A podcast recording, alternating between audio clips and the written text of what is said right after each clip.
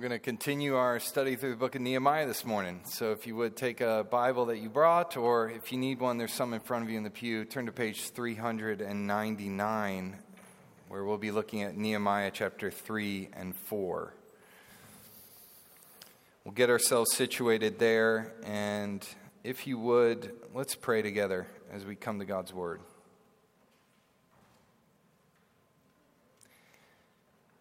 Heavenly Father, we look to you now as great and awesome God. Help us to remember you in this time and to act in faith going from here so that your name would be made great in all the world.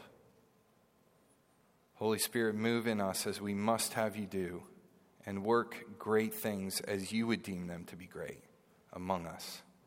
In Jesus' name, amen. We humans have a funny way of measuring greatness called the Guinness Book of World Records. I used to love reading those as a kid. I, I think, kind of cynically, as a child, I was trying to find what I thought was a silly thing for people to gloat about, like the largest ball of rubber bands or the biggest pancake and then, in God's providence, I moved to Dubai, where you will regularly see in that city plaques set up celebrating the city's achievement in being a Guinness World Record holder. The world's largest gold ring, the world's largest pane of acrylic glass, the world's only seven star hotel we humans can be desperate to achieve greatness. I vividly remember a conversation I had with my college roommate in all seriousness, saying that I felt that I was made to do great things. And as I recall that conversation, I really don't remember being proud when I said it. 20 years later, it's not that I have stopped now wanting to do great things. I just came to understand how hard that is. You get older, and the materials you have to work with are weaker than you thought. The doors just don't open for you. You've got to exert a lot of energy to pound on them, let alone see them open. And as your life twists and turns in ways unexpected and unplanned, you look to a future of greatness with a lot less certainty. I wonder if you've dreamed your dreams of greatness. I wonder if they seem so fresh to you that you come here even now eager to achieve them. Perhaps your dreams are not now as you've gotten older or disappointments have come. Maybe they're not completely forgotten, but they have been pushed back into your mind, back into the past. Or maybe you're here this morning, you can't even remember entertaining a notion that you'd be or do anything but, at best, average. What makes a great thing great? Is greatness determined by scope or size, by acclaim or reward, by accolades or human achievements? Well, I hope to persuade you this morning that the truly great things are not the things we are doing ourselves, but what God is doing in and through us. Now, I would fail in my aim this morning if, because of what I might say here, you or I left here thinking we can be great on our own. I do not want you to believe that. I want you to leave here hopeful that God can use us to promote His greatness. To convince us that our lives are not meant for an empty pursuit of human greatness like Guinness Books of World Records, but to be available for God to advance His great purposes in us and through us. In other words, Greatness is not something we pursue, it is what God pursues in us. The path to being used by God for greatness is in remembering Him, that He is great and awesome. And this becomes the starting point for a life that can be used for truly great things.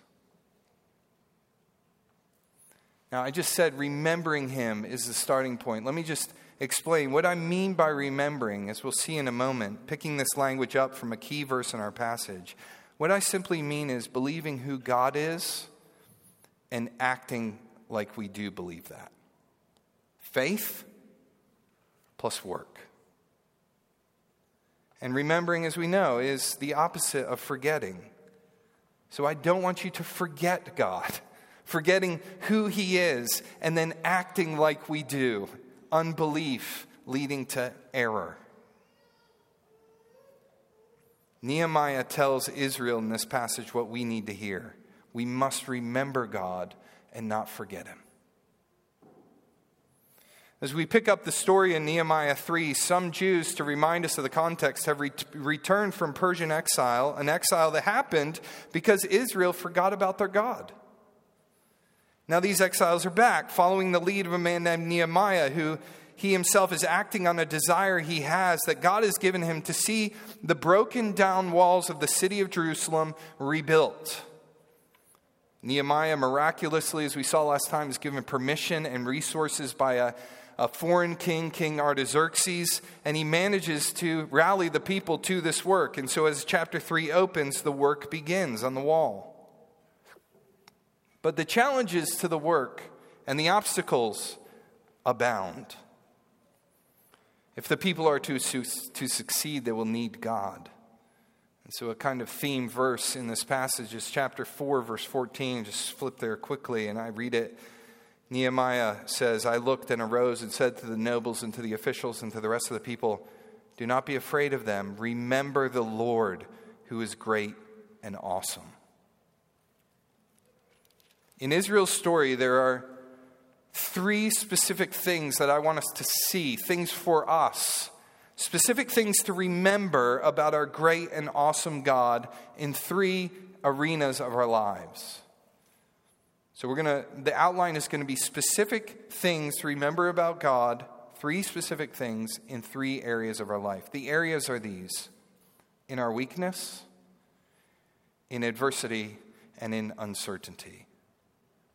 We're going to be remembering things about our great and awesome God specific to these arenas. And as we do that, my prayer is that remembering our great God will, in fact, be a starting point for God doing great things in us even this week. So, the first point of, of three points, first observation, first specific thing to see here is this. In our weakness, remember that God does great things through us. So we live and work in dependence on Him.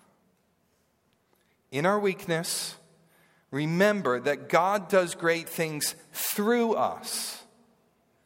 So we live and work in dependence on Him. Look at chapter 3 of Nehemiah and the first three verses. Then Eliashib the high priest rose up with his brothers, the priests, and they built the sheep gate they consecrated it and set its doors. They consecrated it as far as the Tower of the Hundred, as far as the Tower of Hananel. And next to him, the men of Jericho built, and next to them, Zaccur, the son of Imri, built. The sons of Hassenaah built the fish gate. They laid its beams and set its doors, its bolts, and its bars. And as you keep reading, as you might want to do later today, I'm not going to read any more of chapter 3, but if you did, you would see here that the rest of the chapter keeps on like this, going through all the seven major gates that made up the, the kind of structure of the wall around Jerusalem, roughly a mile and a half to two mile project. And this list enumerates about 40 different groups who are working on this wall together. Now, if you read through the chapter, you would see that none of these people are construction specialists. There are rulers, there are priests, there are perfumers, there are families, there are merchants and goldsmiths, sons and daughters. And if you remember from last week, we also recalled Nehemiah does not have any known skills in project management. He was a cupbearer. The resources they have to build with aren't great either. They're simply taking the, the rubble from the walls that got run through and burned in their exile and they're restacking them. Which makes you wonder how good was the finished product going to be when it's all done? Probably not as good as it used to be, likely not war grade kind of thing. And yet, in very little time, as we see in chapter 4, verse 6, the wall's halfway built. The wall went up, and even though the workers and the resources were weak, progress continues. God works through weakness. The Bible illustrates and states this principle over and over and over again. You cannot miss it. Whether Abraham, the childless old man who was supposed to father the nations, or Moses, the inarticulate spokesperson of, of Israel in slavery, or Samson, who likely had little muscles, just long hair, to David, the teenager with boy weapons fighting a big giant, or Jesus, the man nailed to a cross who saved the world. Paul states the principle in his own trial. God says to me, My grace is sufficient for you, for my power is made perfect in weakness. And he'll write again, We have this treasure in jars of clay to show that the surpassing power belongs to God and not to us. Remember God, that He's great and awesome, even to be able to work through our weakness. And when we forget God, then we despair over our weakness, or we try to compensate for our weakness with pride. So if you're here and you're despairing this morning, I, I want you to know that there is actually an element of truth in our despair that leads us to despair. If it all depends on us, the work is too big and the progress is too hard and we are too weak. That's all true. The world is too big, the problem's too great, the brokenness too deep to think that any or all of us could come up with a solution to the kinds of things we were praying about earlier. But are we only seeing half the truth in our despair? Does it really only and all depend on you or me or humanity to solve? Remember, the one true God offers to take our load, the same God who holds the entire world. Remember, the words that invite you to cast your cares on Him come from the mouth of the one who casts the stars across the heavens. Remember God, who is great and awesome, despairing one, and then you will be able to hope in Him, even in your weakness. Perhaps some of us now are responding not to our weakness with despair, but with pride, because we're trying to compensate for our weaknesses with our own efforts. Friends, pride does not make power where there was weakness. It doesn't work like that. Pride just ignores the obvious and operates under the delusion that if we just put our minds and efforts to it, we can change our nature as we've been made as limited, finite creatures. It can't happen. It won't happen. No matter how much pride you have. We must disavow ourselves of the notion that we can do great things without God or that we only need God to supplement our inherent greatness that we were born with. No. God chooses to use us for the things He chooses, which means for us that whatever gifts or talents or abilities He's given you, or weaknesses, deficiencies, disabilities that He in His perfect wisdom has chosen to hand to you, whatever you possess, God can make greatness from them if He wants. God's word is showing us that God chooses to use weakness to demonstrate His greatness. These are not great people. These less than awesome walls And yet, we'll see in this book, God keeps them safe because He's great and awesome.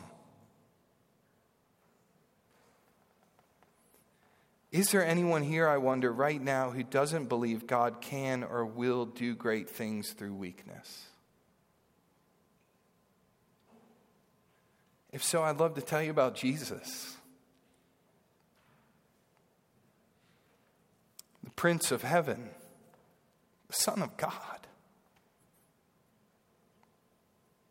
Became a child, became a baby, born under the most humble circumstances, lived a life of, of opposition and ridicule. He was scoffed at. Scripture says people looked at him didn't see anything special.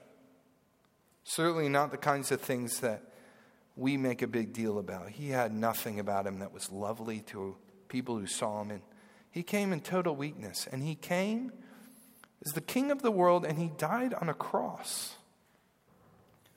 He let himself be executed by people he made. I'm going to tell you about that kind of weakness deliberate weakness. God chose to come in weakness and die in seeming weakness so that what he could do is accomplish victory over the thing that we could never have power over ourselves. He came to die for us so that the sin that we're born with, that we commit every day, that we were enslaved to, Jesus came in the unthinkable way in weakness so that through taking our sin on the cross, he might rise victorious and pronounce that he had defeated sin and death for any who would believe in him. Can God work through weakness? Let me show you Jesus, the crucified and resurrected Savior for you and any who will trust in him. When we remember this, God and His gospel, then we can own our weakness and, and boast in it in a way so that God will be great in it. So if you're here and you're struggling with chronic illness, you can say, Look at my chronic illness. God is going to sustain me in that when most people think I should just give up. Look at my disability. God's going to use me to strengthen others through how I live on His strength. Look at my failures. God's going to show people that He can make family out of failures. Look at the under credentialed rubbish heap that walked into this building this morning. He's going to make something beautiful out of us, and He already is. Even though the people were weak and they likely knew it, they kept on working. And I think that's another lesson for us. God works great things in those who, though weak, make themselves available for his purposes. Is that what you're doing with your weakness?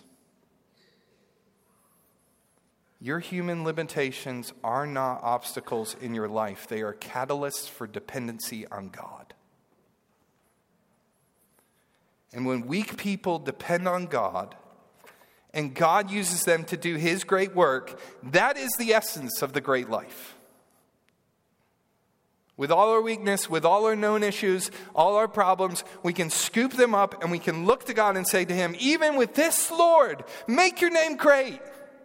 Build your kingdom, build your church with your greatness working through our weakness. And that's what He does because He's great and awesome.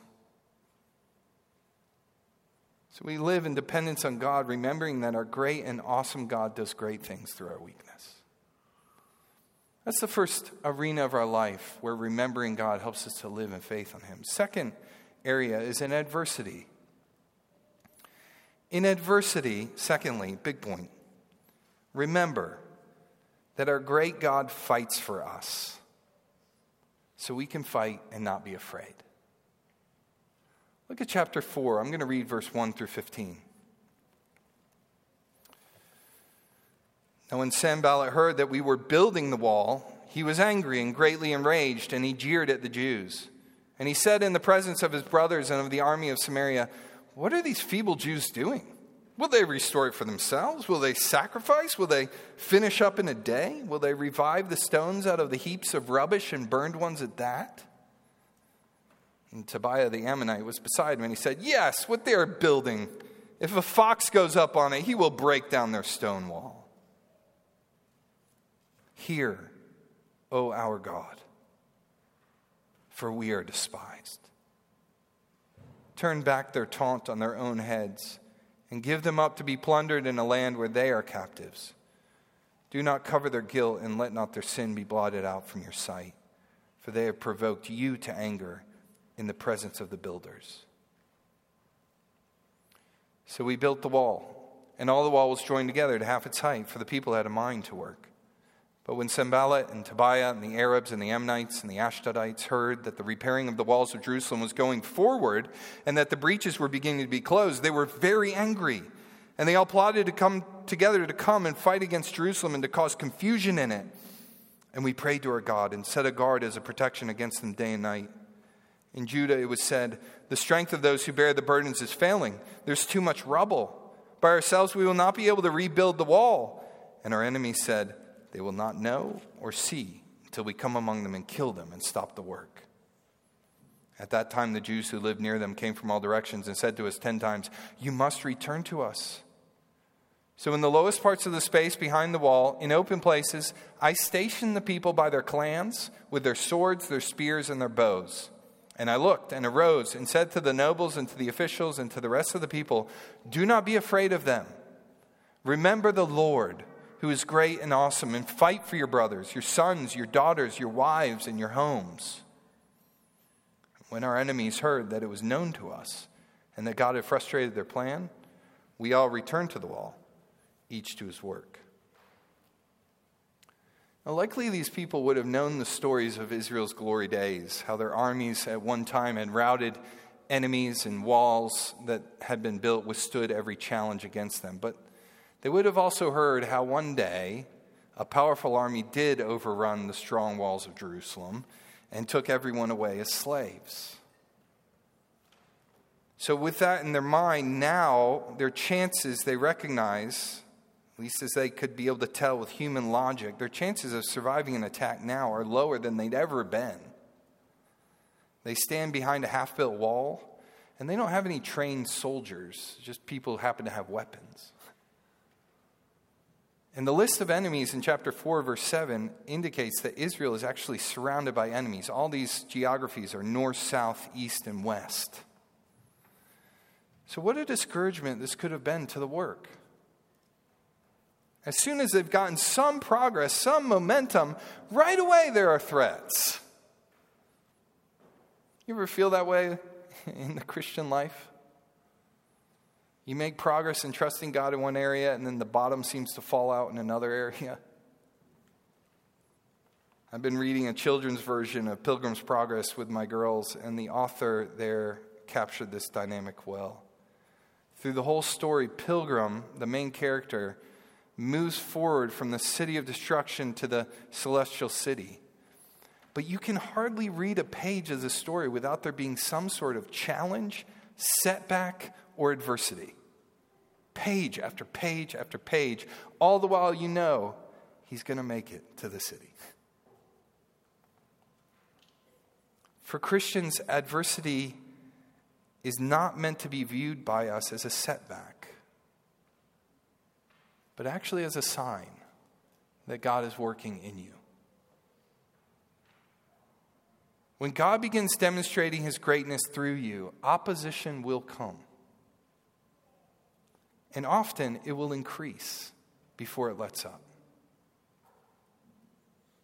We'll be ridiculed for believing that God can work through our weakness.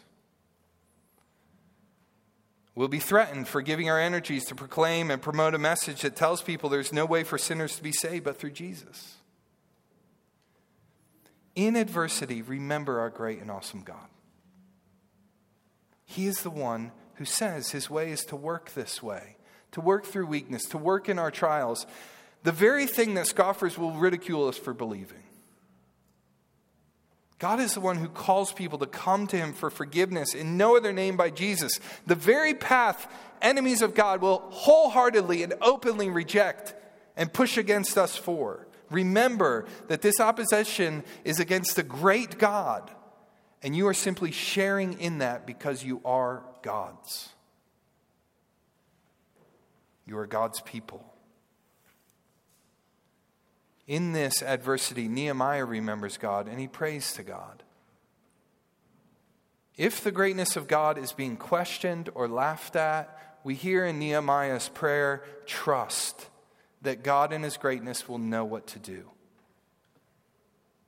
This is the wonderful opportunity for us in prayer to let God know about our plight, about our situation, to let Him know, and then to rest and let Him decide how He wants to put His power to work in our life.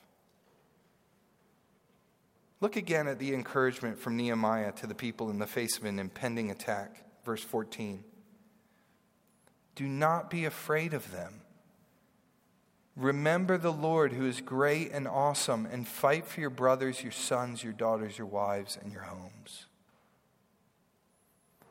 These two instructions he gives them don't be afraid and remember God they're all over the Bible, they're everywhere. And that repetition should speak loudly to us and helpfully to us. What a comfort that God doesn't want us to be afraid. He doesn't want us to live a life of fear. He Himself is giving Himself as the way to be free from fear. Remember, He's the great and awesome God. For you, you don't need to be afraid. Church, remember God who is great, even in the face of cultural opposition if we're pers- persecuted for preaching Christ, we will not be the first generation of Christians to suffer in that way. If our society puts Christians in the crosshairs or in the opposition disrupts every facet of our lives, be it our gatherings or our reputations or our civic rights, we will only be following the lead of Christ, the apostles, and our brothers and sisters throughout the world who have gone that way ahead of us. Do not be afraid. The folly of the world is in thinking that human opposition to God will defeat God.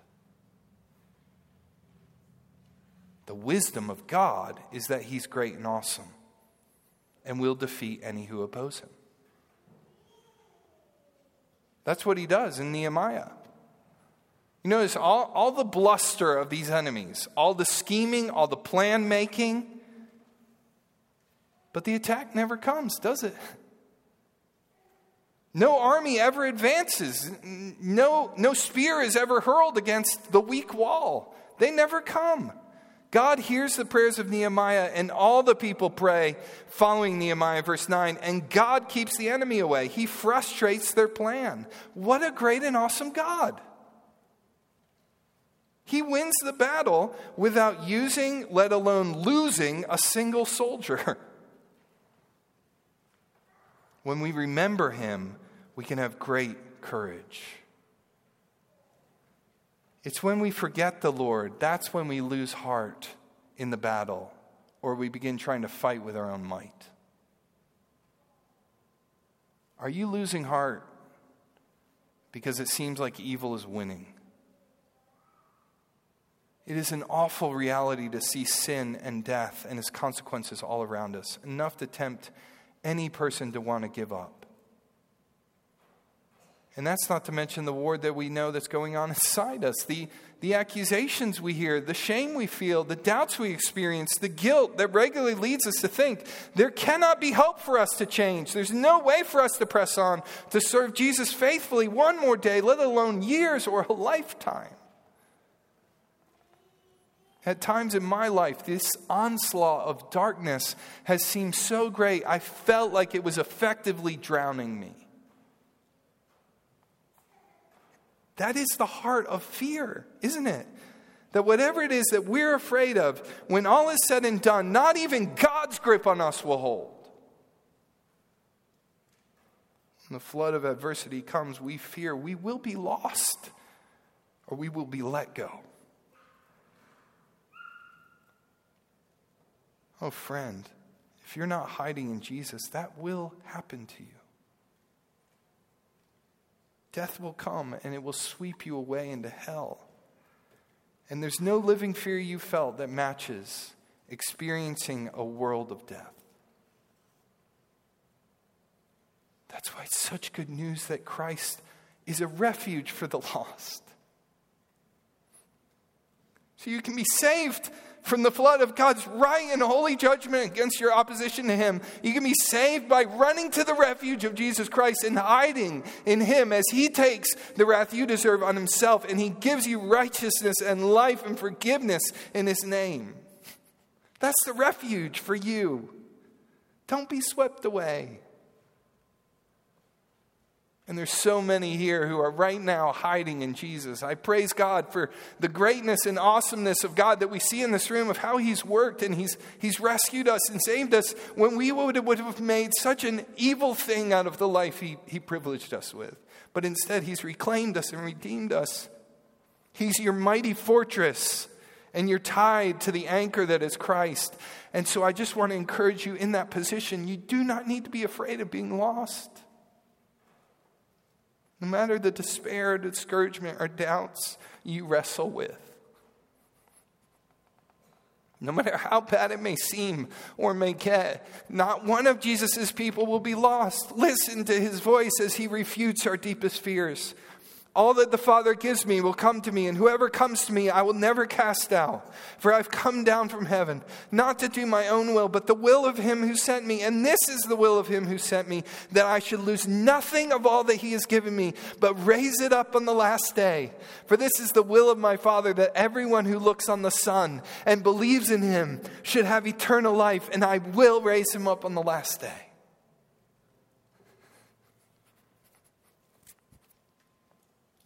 Not one of the precious people of God will go down in the fight because we were never sent into the battle over death. This is what I want you to see. In the greatest battle ever waged, God versus our death, we never even picked up a weapon. God sent a prince, a warrior king, his own son, to be the lone soldier of light against the kingdom of our darkness. Only Jesus entered the fray. Only Jesus threw himself under the wrath of God against our sin. Only Jesus walked down into death. And he did it to defeat death so that death could never touch those who hide in Jesus.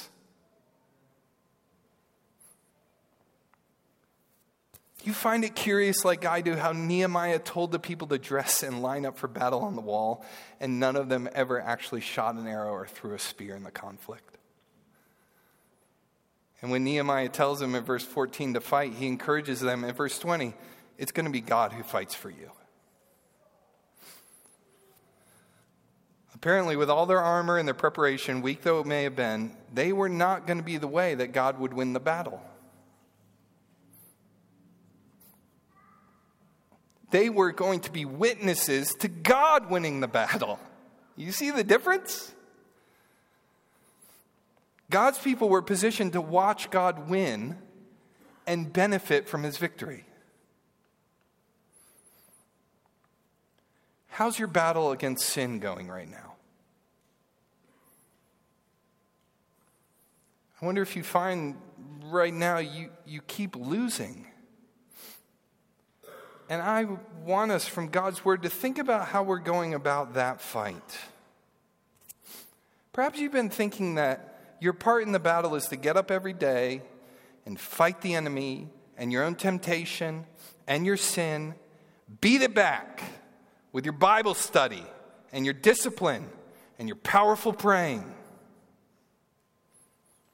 fighting with an expectation that at each day's end we will be able to survey all the victories that we have won by discipline and devotion. I personally have never had much success with that strategy. Not for any amount of time, at least. What if, in the heat of battle against sin in our life, God truly wants us, He truly means what He says, that He wants us to remember that He is great and awesome. That His intention for us is to wait on Him, watch for Him, and witness Him win for us against our sin. That his spirit in us is more than just a cloud of good feelings, but the spirit is armed within us with death shattering resurrection power to crush sin in our life. What if? And this is why we talk about things like Bible study and praying reading, God, using God's mean in, in the pursuit of holiness. It's not so that we make ourselves stronger without God, it's so that we make ourselves more familiar with the God who is strong for us. That's why we read about his great and awesome work in the Bible. That's why we come here and we sing praises to our great and awesome God. Here is the place that we get to lay, on our, lay our eyes on all the redeemed, won by God's great love. This is why we pray. This is why we encourage each other. This is why we fast. This is why we give our time and our money and our lives. This is why we come back again and again to the Lord's table that He's prepared for us. It is to remember God all the great things that he's done, is doing, and will do. Every time we give in to sin, we can be sure that in some way we have forgotten our great and awesome God. Either in callous disobedience or in cowardly defeat. When we try to fight against sin without God, we lose. But when we want God to fight for us and wait on Him in the fight and watch Him fight, I think you'll find victories will start to come. Moses told Israel, Israel, excuse me, with their back to the Red Sea and the Egyptian army bearing down, fear not, stand firm, and see the salvation of the Lord, which he will work for you today. The Lord will fight for you, and you have only to be silent. When Paul writes to the Ephesian church in chapter 6, he tells them to dress themselves for battle with the armor God gives. And when the attack comes, Paul doesn't say, yell the war cry and charge out for God and glory. That's not what Paul says. He says, stand and do all you can to stand. And after standing for a while, Paul will write in Philippians 3 the Lord Jesus Christ will return and he'll finish what he started. He'll transform your lowly body to be like his glorious body by the power that enabled him to subject all things to himself. Christian, our part in the war against sin is not to win. It's not to win the entire war. Our part is to believe that God will win for us. 1 John 5, 4 and 5. If you don't believe it from me, believe it from God. Everyone who has been born of God overcomes the world. And this is the victory that has overcome the world our faith. Who is it that overcomes the world except the one who believes that Jesus is the Son of God? So when the battle happens in your heart and temptations to envy, lust, anger, fear, hate, jealousy come, you engage that enemy by believing that God who lives in you is greater than the temptation you face. 1 John 4 4 Little children, you are from God and have overcome them, for he who is in, in you is greater than he who is in the world. So we gear up and we go to battle every day, remembering that God is great and awesome. And he is fighting our battles, not just on the outside like Israel, but now because of what Christ has done, he fights from the inside. Galatians chapter 2 verse 20. I have been crucified with Christ. It's no longer I who live, but Christ who lives in me. And the life I live now in the flesh, I live by faith in the Son of God, the Son of God in me, who loved me and gave himself for me. How great and awesome God is. In adversity, He fights for us. That's why we can fight without fear.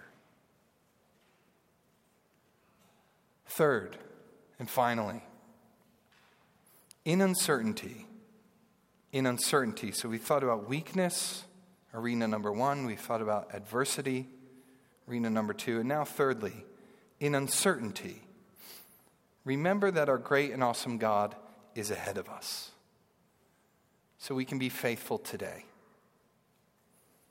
Let's read the rest of this passage, chapter 4, starting verse 16. From that day on, half of my servants worked on the construction, half held the spears, shields, bows, and coats of mail, and the leaders stood behind the whole house of Judah, who were building on the wall. Those who carried burdens were loaded in such a way that each labored on the work with one hand and held his weapon with the other. And each of the builders had his sword strapped at his side while he built. The man who sounded the trumpet was beside me. And I said to the nobles and to the officials and to the rest of the people, The work is great and widely spread, and we are separated on the wall, far from one another. In the place where you hear the sound of the trumpet, rally to us there. Our God will fight for us. So we labored at the work, and half of them held the spears from the break of dawn until the stars came out. I also said to the people at that time, Let every man and his servant pass the night within Jerusalem, that they may be a guard for us by night and may labor by day. So neither I nor my, brothers nor my servants nor the men of the guard who followed me, none of us took off our clothes. Each kept his weapon at his right hand. The threat of attack in the immediate was over, but Israel didn't know for how long. So Nehemiah leads his people into living in a wartime mentality.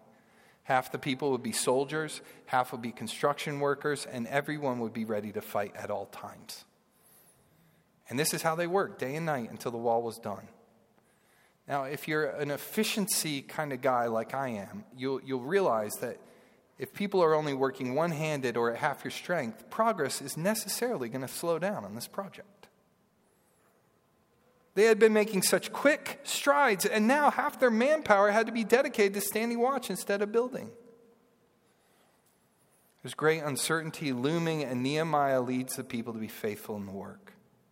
Would they be attacked? Not sure. But they'd be faithful day in and day out to be prepared if battle came.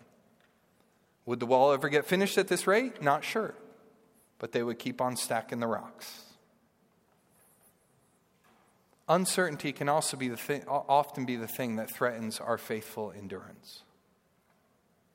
Our efforts in holiness wane because we don't know how long we're going to have to do the hard work of watching and waiting for Jesus. Our commitment to living in sold out love for God weakens the more we watch evil seem to prosper. When will God make good on his promise? Will Jesus come back? Will we die before we see any good work completed? In uncertainty, we don't always know just how God is working in the moments. Can't always see just how much faithfulness is going to cost you today or in the future. There is just so much we do not know. That's why we need to remember God. He's not constrained by limits like we are. He is great and He is awesome. And because He is, He's going ahead of us and He's finishing the great work of redemption. I loved Matthew 24 that we read earlier, that Kyle read for us, how it fits in here. You realize that as these people, stationed as they were to stack rocks on one another, Jesus comes and says effectively, none of it really matters because I've come now to build a new, new temple myself. I've come to tear down all the misconceptions, all the obstacles. I've come to fulfill the law which stands opposed to you. I've come to do it all. In me, you will find the new living place for the people of God, he said in Matthew 24. These people could not have known that Jesus was effectively going to make an illustration of this to show his greatness in his work. But that's what God was doing.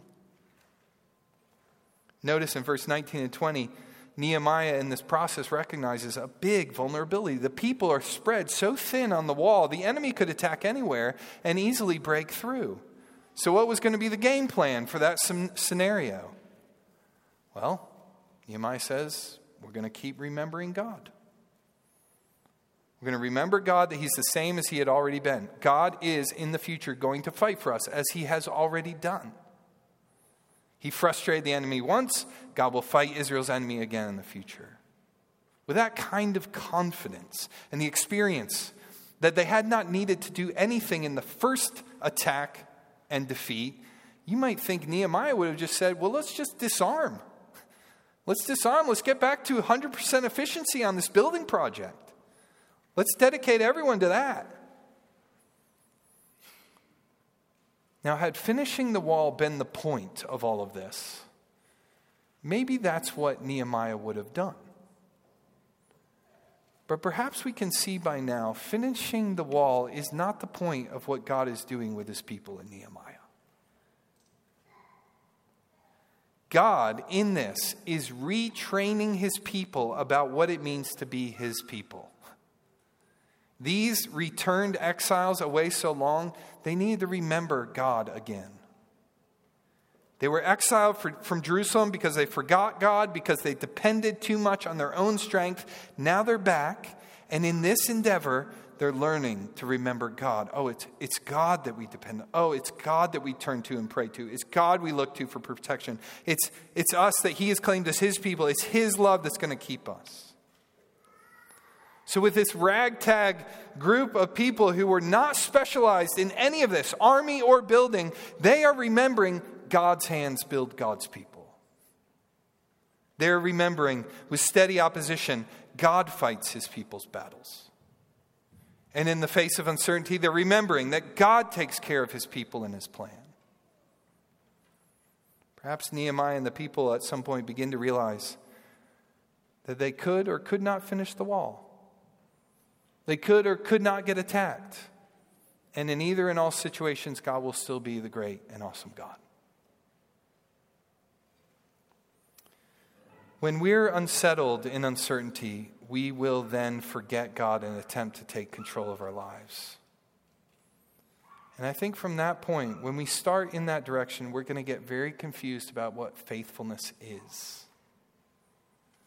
Because we're going to start defining faithfulness as something that we do for God instead of what God does in us.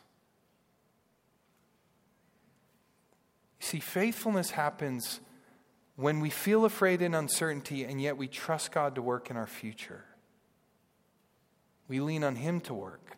Faithfulness is when we rely on God. Faithfulness is being content in knowing God may alter the course of our planned lives today in order to show the world how great He is and what He'll do and what we have not planned.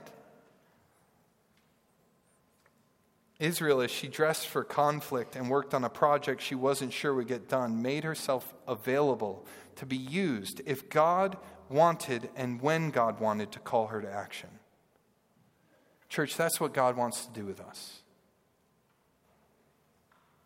Get up each day knowing this day is, is what you know you have, and that's it. Get ready. Expecting today is a day God will employ you to fight against sin for His honor. And trust that whatever we do or do not do in our jobs, in our families, our dreams, our church, our lives, God is going to finish the most important work in the future. One day, when we or our children or our grandchildren or our great grandchildren or our great, great, great, great, great, great grandchildren are standing, as we pray they will, faithfully at watch, suddenly a trumpet of war will sound in the sky. And whoever's eye is here to look will look up and see something no human eye could have ever seen before. The sky will open, and from some unseen realm, a rider on a white horse will step forward. And the man on the horse, his name is faithful and true, and in righteousness he will come to judge and make war. His eyes will look like fire, and his crown will reveal he is the King of kings and the Lord of lords. Whoever will see him will know that this is Jesus, the Word of God, the champion, come to wage the final battle. As witnesses to his greatness and to this final great act, armies of angels and saints will follow behind him, armed and yet he will be the one who fights. And the word that comes from his mouth like a sword will end the war that has raged in human history. The Almighty God will end evil forever. In his judgment, all will recognize him, the great and awesome God. And then he'll finish another great work the work of his mercy, which he started long ago and advanced at the cross. All his people. I trust so many here. I pray all here. All his people bought by his blood will then become what we're longing for in our weakness today. And what we're hoping for in our adversity today. And what we're believing for through our uncertainty today. In that day, the Christ who is in us will finish the fight, against who we used to be, and we will become like him. This will be the greatest thing God has ever done in each of us. And we will rejoice because he's our great and awesome God. Let's pray.